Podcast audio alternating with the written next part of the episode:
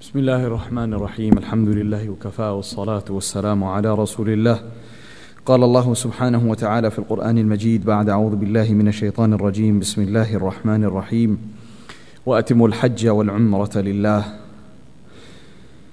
صدق الله العظيم Respected elders and brothers, mothers and sisters, students, alaikum wa rahmatullahi wa barakatuh.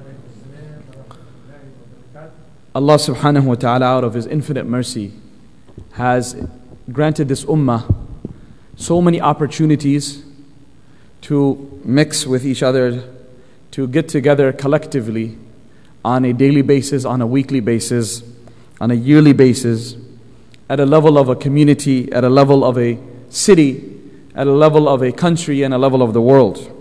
Because this ummah is a collective ummah that is meant to look out for each other's best interest and that is supposed to act with each other in such cohesion and such cooperation that has been beautifully explained by the Prophet in a hadith in which he gave the example of the ummah that they are kajasadin wahid, like one body. A hadith that you and I have heard multiple times. But the Prophet ﷺ said that this ummah is like one body. And how so? That they are completely in touch with each other. It is not possible in normal circumstances that a person is walking around and afterwards someone tells him that, you know, it seems like you have lost a toe. And he says, I didn't realize that, that I had lost a toe in an accident. Allah, Allah forbid unless there are some other type of underlying diseases, most probably he will, of course, feel that. If a person is suffering from a toothache or a headache, very quickly he will realize that this portion of my body is in pain. And he will respond accordingly. The pain may be in the leg, the pain may be in his fingernail, but you will see his, the face will change. His gestures will change. The color of his face will change. He will, uh, the tone of his speech will change. Every aspect of his will change. Even though the pain we know very well is in the fingertip. But his face is showing that pain. Other parts of his body, now he can no longer, well, why don't you use your other hand to enjoy the burger? But he'll see that he won't be able to do that. At that time, he says, No, I can't eat. I've lost my appetite. I've lost my appetite. Even though it is not the tooth that is in pain, it is a toe or a fingernail that is in pain. But the immense cooperation, the way they're all working on one grid. When there is a loss of power, then it affects the entire human body. It affects the entire building that is all connected to one grid. You're supposed to feel that pain. And the Prophet ﷺ mentioned that and, and explained it. When one portion of this body is suffering, then تداعى له سائر الجسد بالسحر والهم or kama qala Oh, that the rest of the body will call out and it will do two things. It'll stay awake at night and it will go through a fever. Two things. It will stay awake at night even though it's one portion of the body, but the entire body will say that we have to be alert, we have to look after a portion of our body that is going through a crisis right now, a virus attack, a bacteria attack, whatever the case may be. And then the normal physical body, it reacts through a fever. It counteracts that with a fever. It is not just that that, that area gets inflamed only at times, but we see when there's an attack, the entire body goes in a fever mode. Because of that, subhanAllah, connection that physically exists within the human body, Rasulullah sallallahu saying that the spiritual connection that exists within the ummah, if not to a stronger degree, it's definitely of the same degree. That there is constant communication constant connection, constant feedback between portions of the ummah. And hence we have the salah with jama'ah that takes place five times a day in the masjid, where although we may be living right near the masjid, but we've been ordered to perform salah in the house of Allah subhanahu wa ta'ala as men, as mature young men and adults.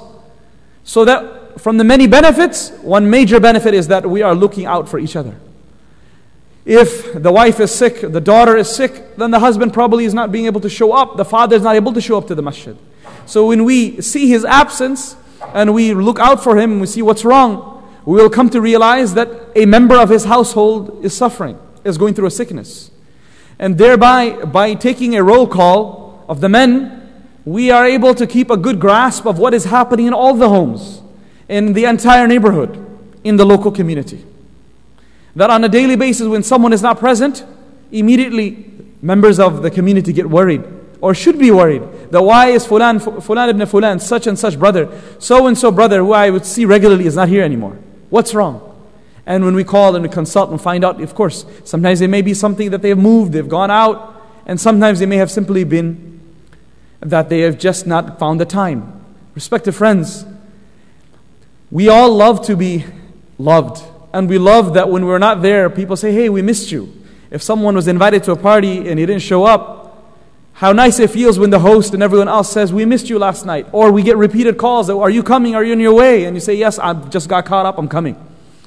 We feel that we're being appreciated. No one feels that this is a burden. No one feels, Why are you coming after me like that? Rather, we feel loved. That what else would motivate this person to take the time out to call me? To take the time out to text message me? To take the time out to see how come I didn't show up last night? It is not some type of uh, force, but rather genuine care and love for me. And that is something we all appreciate. We want to have a sense of belonging. That same type of love and care is to be manifested on a daily basis in our houses, in the houses of Allah. That when one of us is not present, then the rest of us are supposed to show that care. That where is it? What has happened to my dear brother who was so regular in the month of Ramadan that we haven't seen him for two, three weeks? Just recently, a brother, he met him after, after uh, uh, one of the salahs. He's new to the community, six, eight months he moved here. And subhanAllah, he was, he was expressing the fact that, you know, the entire month of Ramadan went by and never got a chance to come. And I tried to find an excuse. I said, well, this is probably you couldn't make. He said, no, no, no. And I had no excuse. I'd come home early from work. I just didn't come to the masjid. I just didn't come. But he said, subhanAllah, this brother today knocked at my home, who I don't know, from a different background, from a different ethnicity. And it was that love and the care he showed for me which has brought me here today for the salah. That no one, I'm a new immigrant to this community, don't have any family here. And to see that, mashallah, someone from the masjid could come and care for me and ask about me is something that why would that I don't get this outside.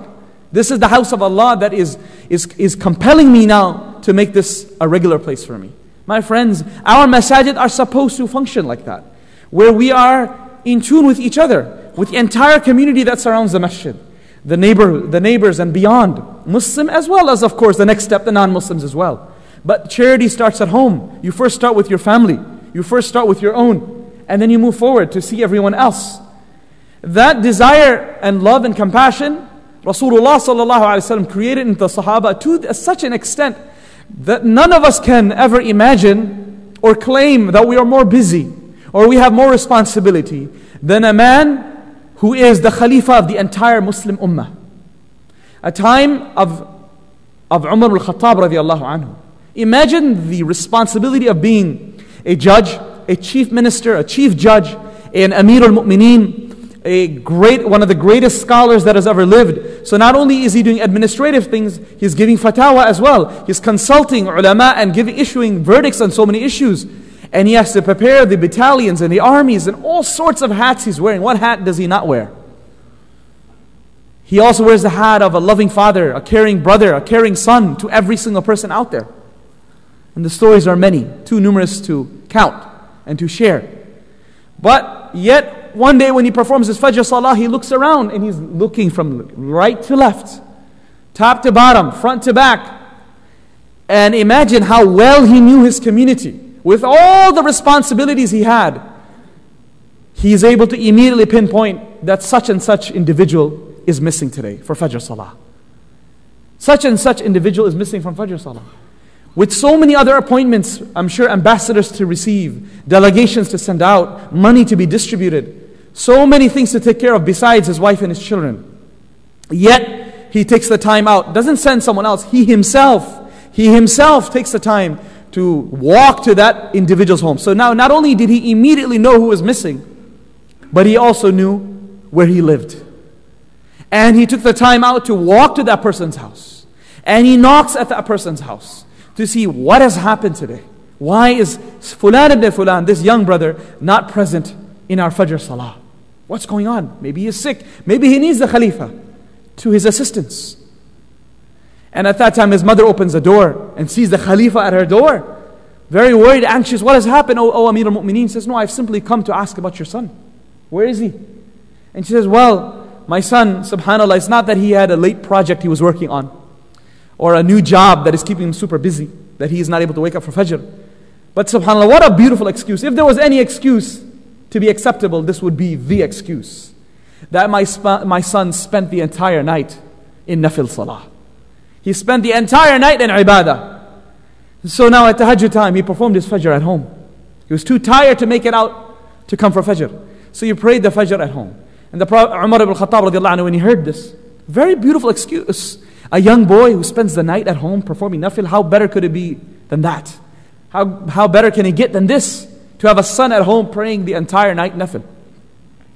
And op- optional prayers.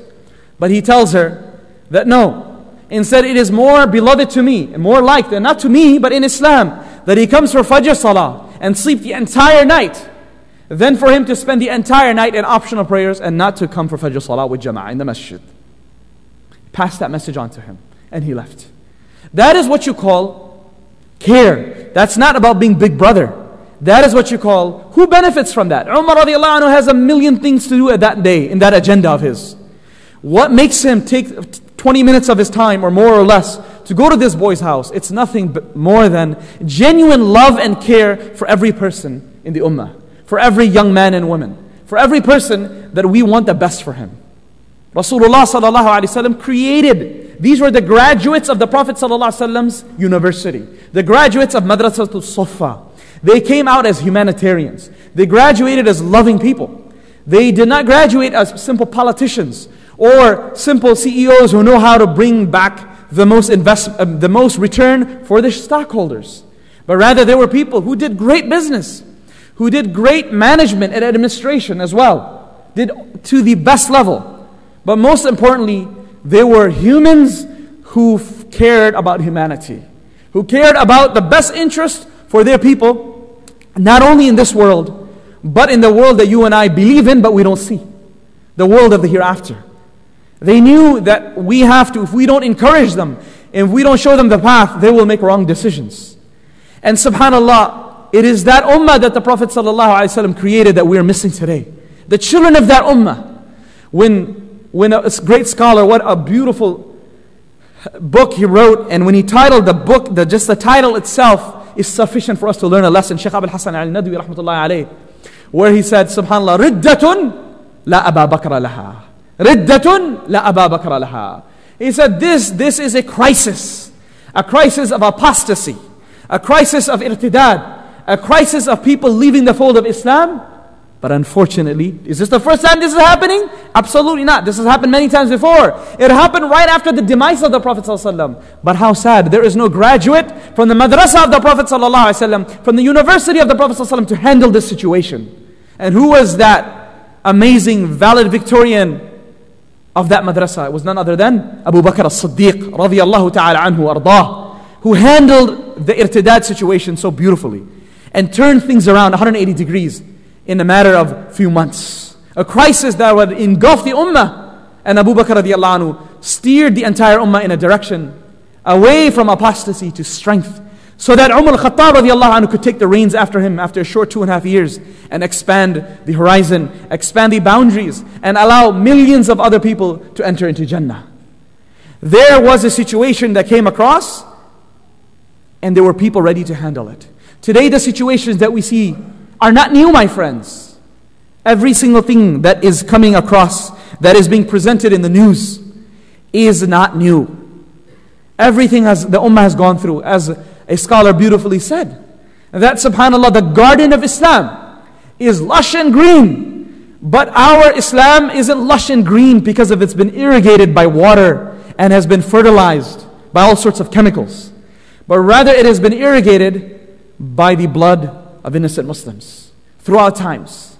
And it is the sacrifices that have become the fertilizer for that beautiful garden, the fruits of which you and I enjoy and pluck today. It is not simple sitting on our backs, that people gave this religion to us. Tons of sacrifice, rivers of blood, rivers of sweat, and millions of young men, women, and children, and adults gave their lives throughout the times for Islam to reach us today, for this masjid to be built, for you and I to sit in comfort and enjoy today's Jum'ah and benefit from today's Jum'ah and get the rewards of today's Jum'ah. It didn't happen overnight, nor did it happen without any cost, without any monetary cost, and without a human cost. A massive human cost was paid for. And this was done with, with trust. Trust in Allah that Allah subhanahu wa ta'ala will reward me for this. They sacrificed everything they had for Allah. And where did this start from? This started from the very first day when Rasulullah sallallahu wasallam stood up and invited Khadija radiallahu anha was the one from amongst the women who made the first sacrifice. Ali ibn Abi Talib was the first one to make the sacrifice from amongst the young men.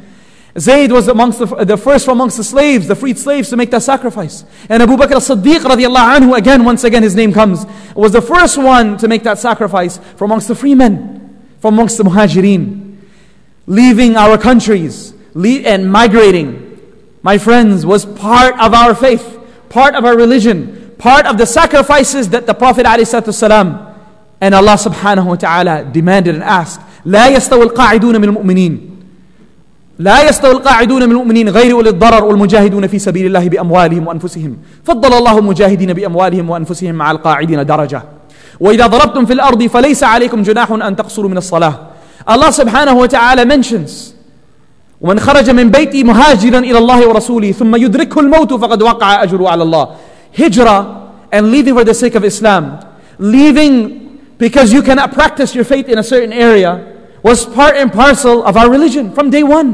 Whether it was Abyssinia part one, Abyssinia part two, or whether it was Medina. It was something that Rasulullah sallallahu alaihi wasallam instructed his companions to do. And they had to go through untold sacrifices of going. Today we're looking at the crises of migrants. We're looking at the crises of refugees. Not in one place. There isn't a spot that we can say is free from it. They're saying since, since World War II, there has never ever been this, this large amount of, of an exodus of refugees, 65 million approximately. And uh, millions and millions, maybe a very large portion, if not the largest portion of that, is from the Muslim community. Whether it's Burma, whether it is Indonesia, whether it is Syria, whether it's Iraq, whether it's Afghanistan or Pakistan, wherever you look. All the other countries in Central Africa, subhanAllah al-azim. Where do, you, where do you start from? Where do you compare? What can you say needs the most? Nothing. There is. There, you can't compare. Each one is as worse as they can get. Each humanitarian crisis is worse than the other. It's just you, one day you this makes it to the front page, and the other day that makes it to the front page. And if there were a thousand front pages, everyone would be on the front page every single day. But this is part of our faith. This is part of our tradition. We do not sit there and ask people to pity us and cry. But instead, we say that we are stronger through these crises. We have gone through this. The Ummah has gone as long as we have people like Abu, Abu Bakr as-Siddiq and Umar radiallahu anhum who cared about people, who cared about humanity. Then inshallah ta'ala we'll be in good hands. And these sacrifices will only make you and I stronger. Will you, make you and I more vigilant. Will make us inshallah more deeply rooted. My respected friends. But, but if we do not have people at the helm of the Ummah, if we do not have people who, do, who, who know how to respond properly, who, know, who do not know how to channel the energy, the compassion, the sympathy, the sorrow, the tears, as well as the anger, the frustration in a proper manner, then the crisis will only get worse. We'll go from, from a ditch into a deeper ditch, from a frying pan into the fire. They will go from an era, subhanAllah, of losing out in the dunya to losing out in the dunya and in the akhirah will may, Allah forbid, lose, will go away from a situation in which we can actually gain great points with Allah for our patience, to Allah forbid, losing our faith completely in Allah. If things are not translated properly, are not processed properly in our minds, massive, great ca- catastrophes can happen. And what greater catastrophe can there be than losing one person's one's faith? Losing one's faith in Allah and beginning to question the existence of God Almighty. Beginning to question the mercy of Almighty Allah subhanahu wa ta'ala. There can be no greater crisis than that. That a person suffers whatever he suffers, but then at the time of death, it is not the ending of suffering, but it is only the beginning of a very, not a long life of suffering, but rather, unfortunately, may Allah protect us all, a life of never ending and never ending, infinite years, infinite years of difficulty and horror. May Allah protect us all from that. When a person loses his faith, respected friends, this ummah has been created to care. When one man is missing, one woman is missing, when one man or woman is in pain, as mentioned earlier, that this ummah is supposed to feel that. You don't need to be told. The pinky doesn't need to say, I'm in pain. Immediately, the brain senses that. Immediately, the other hands and feet and the parts of the body respond to that. We don't need to be reminded time and again through pictures. We don't need to be reminded time and again through, through something that makes it to the front page or that's something that makes it to the 3 o'clock and 5 o'clock news. We know the ummah is in pain. Not one day, but rather every day, every night, when you and I go to sleep peacefully, when you and I go up and about and doing our jobs and work and dropping off our kids at school with lunch and lunch money and dinner and all sorts of things planned out for this weekend with our kids, we should know very well that there are thousands and millions of children, both from non Muslim homes and Muslim homes. At the end of the day, they're children. Both from Arab worlds and non Arab worlds. At the end of the day, they're children who do not have the luxury of planning out a long weekend who do not have a luxury of saying that this is where we're going to go tomorrow, and this is where we're going to go Sunday, and this is so and so coming over to our house, and this is such and such park we're going, and these are the places we're going to go eat out. No, my friends, they don't have the luxury of that. They do not even have the luxury of simply saying that son and daughter, be patient, in the next 24 hours you'll get something to eat. It's a, base, a bunch of lies that they have to share with their kids to simply lull them to sleep or to give them hope, give them a reason to live till the next day. We don't need to be told by any news media outlets that this is the crisis, didn't start this week, didn't start last week, it's been going on for years. It's been going on for years. How many khutbahs you and I have, have heard? How many, subhanAllah, fundraisers you and I have possibly attended but definitely heard about? The question is, what responsibility am I taking about that? How is my reaction been to that? My friends, let us remind ourselves that we may forget, we may forget, we may actually, I'd say, we may try to forget what is happening around the world. But remember, Allah subhanahu wa ta'ala will never forget. Allah لا يضل ربي ولا ينسى. Allah not only doesn't forget those who are suffering, Allah hasn't forgotten them. Trust me, Allah hasn't forgotten those who are meeting their woeful ends, terrible ends, packed up in the back of pickup trucks, suffocating to death or in capsized boats, or subhanAllah, at the hands of, at the guns of smugglers who simply knock them all out and burn the ship down once they reach and get their money. And those who are being bombed from the top, killed by snipers. Allah hasn't forgotten them. Remember that. You and I may have forgotten them, but Allah subhanahu wa ta'ala has a very watchful eye. The question may arise, how can this happen then? How can this happen that this is under the watchful eye of Allah subhanahu wa ta'ala? Well, Allah subhanahu wa ta'ala has allowed it to happen in the very same manner that you and I believe that our Nabi Muhammad sallallahu alayhi wasallam, his blood is more virtuous and more sacred than the blood of the entire ummah. My blood, my father's blood, my, my grandfather's blood, and my grandchildren until the day of judgment, and all of your bloods together cannot equal to one drop of the blood of Rasulullah sallallahu alaihi wasallam. When Rasulullah sallallahu gave, according to some narrations, of course, I don't need to even give a proof for this. You know that. But one narration comes that when Rasulullah shared some of his blood through cupping or something, he gave it to a Sahabi and said, Bury this. When the Sahabi came back, he said, I've taken care of it.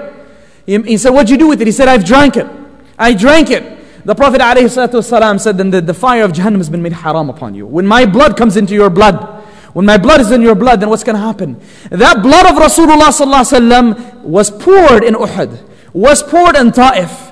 His blessed teeth. What is the value of the teeth of the Prophet ﷺ? What are the value of the cheeks of the Prophet ﷺ? What is the value of his Mubarak, blessed head of the Prophet ﷺ? But all of that was sacrificed. That blood fell. If the world was supposed to come to an end, it should have come in the end when the Rasulullah's blood was spilt. But it didn't. If the world was to come to an end, and if the earth was supposed to stop rotating, and if the sun were to stop rising or setting, it would have happened when the grandson of the Prophet ﷺ was, was brutally mutilated and killed, and when all his family members were killed off in a battle, in the Battle of Karbala. That's when things could have completely just stopped, stood still. But my friends, life carries on, moves on. Because that's not how this world works. It's not the way you and I want it to work. It is a system of Allah. It's called taqween. How Allah subhanahu wa ta'ala has decided. Like the story of Musa and Khadr. Pick up, uh, pick up the Quran and read through that surah. And read through the last portions of Surah Kahf. And learn from there. Read Ma'arif al-Quran and write what, read what Mufti Shafi has written there. Or any other scholar has written about that. The story of Musa and Khadr. These are taqweeni things. These are things that are beyond you and I. This is beyond our reach. This is beyond of reach why a, how a child dies. What is we're responsible for is number one, the tashri', the sharia aspect of it. Subhanallah, this world is a place of test. And that is why Allah subhanahu wa ta'ala allowed Rasulullah to suffer however he suffered. He wanted this ummah to learn from the sacrifices of my Nabi sallallahu alaihi wasallam. Not one instance, but his entire life is filled with stories and annals of sacrifice. And he said it. He said it perfectly. He said, "Udhitu fillahi ma lam ahad." I have been terrorized and I have been bothered and I have been put to test for the sake of Allah like no other person. These are the words of the Prophet ﷺ. No other person in this world can ever claim that I have been put through more tests than my Nabi ﷺ. If Allah allowed that to happen, then who am I and who are you? The reason is, my friends, this world is a place of test. Not necessarily the innocent people are the ones who enjoy life. And not necessarily the culprits and the, and the corrupt people suffer in dungeons. Many times it's the direct opposite. That those who are missing Fajr seem to be making great bonuses at the end of the month. And those who are coming for Fajr seem to having problems at home with their children or their spouse or whatnot. It happens many times that a person is barely making it for Jum'ah and is getting a promotion. You say, how's things? Alhamdulillah, can't complain. My friends, you have no idea. You're in a severe crisis of test. When a person misses his fajr, when a person misses his salah, when a person, a month goes by without recitation of Quran, weeks go by without raising hands saying, Ya Allah, forgive me. when a person is involved in the major sins of interest, yes, the end of the month, the banker shows that you made lots of money and the investors are telling you you're doing great. But don't fall for this. It's all a test. It's all a test. Just because things are green and right doesn't mean things are all going all well. It is our relationship with Allah subhanahu wa ta'ala. Remember that. If a person, him, his wife, and his children, his siblings, his parents are on deen, then even if they are like Aylan Kurdi and come, their, their ending comes on a beach, their ending comes 10 feet in, in, in the Mediterranean Sea. And subhanAllah, it comes from being capsized from a boat, losing your mother, losing your brother. But if you die with Iman, Wallahi al-Azim, you are successful. Wallahi al-Azim, you're a shaheed if you die drowning. You die with Iman. But if a person graduates from the most prestigious university and brings in tons and tons, just expanding and expanding with wealth, pomp and fame and name, the most beautiful wife, the most beautiful children, but doesn't have faith, or rather he has Islam and Iman, but he's ashamed of his faith. He doesn't have time for Allah subhanahu wa ta'ala, and his ending comes with a bunch of roses placed on his grave, on his tombstone. My friends, you and I cannot say he's successful. Allah knows best. So before we pass judgments upon anyone, let's remind ourselves that those innocent children who are dying every day, they're dying, inshallah, as shuhada. The question is, where, where am I and where's my kids? My kids who are not drowning, my kids who have enough food to eat, my kids who don't have to worry about a sniper's bullet or from a gas attack or who don't have to worry about eating from a garbage pile. Allah has blessed me, my children, you and your children with immense blessings. How is my reaction to these blessings. How grateful am I to Allah subhanahu wa ta'ala for allowing me to live in this country with the protection and the security that you and I enjoy. Miles away, we sit in a car, comfortably come to the masjid. How easy it is for, to, for us to bring our kids to the masjid on an evening, on a Saturday evening, on a weeknight. Are we utilizing this or not? This is the question Allah subhanahu wa ta'ala asked. That you saw how I was testing other people. Did that wake you up to say, let me give and donate to those people who are working in those areas? Let me spend a couple minutes tonight or after Jummah to at least try to shed a tear for those people. And did I take a message back home that son and daughter, let me start spending my time upon you. I don't have to worry like those moms and dads who are simply worried about how to bring food to the table. Alhamdulillah, that's been taken care of. Let me work on teaching you Quran. How many 15 year old children in our community do not know how to read Quran? How many 30 year old children do not know how to make wudu? In our community, yes, my friends. How are we going to face Allah subhanahu wa ta'ala for this? Let us take this message to heart. That we thank Allah for what He has given us.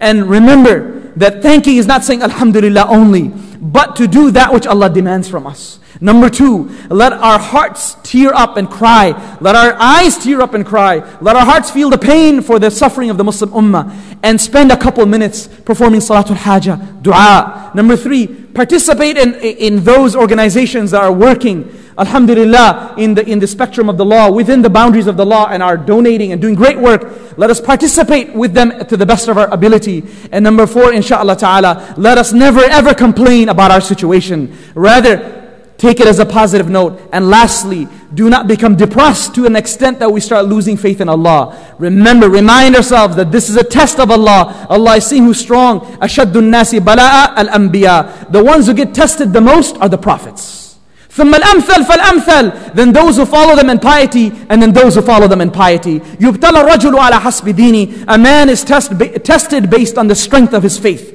إن كان في دينه صلابة زيد في بلائه if he is strong in his faith Rasulullah ﷺ said his tests are increased when كان في دينه خفة خفف عنه and if he is weak in his faith then his tests are decreased حتى يمشي على وجه الأرض وليس عليه خطيئة until a time will come when he will be walking around on earth without having a single sin in his account. He'll become sinless because of his patience in front of hardship. Allah subhanahu wa ta'ala, may He grant us afiyah and well being. May He not test us. And may He allow us all to be grateful and thankful for what He has given us. May He allow us to make a change today, inshaAllah ta'ala, on these blessed uh, nights before, days before Hajj begins. May He allow us to renew our commitment to Allah and His Rasul and to humanity. May Allah subhanahu wa ta'ala create the likes of Abu Bakr and Umar radiallahu anhu within us. May He create unity and love for each other within us. May He keep us stronger, grant us strength from strength to strength, and may He make us once again a united ummah. Wa akhiru da'wan alhamdulillah rabbil alameen.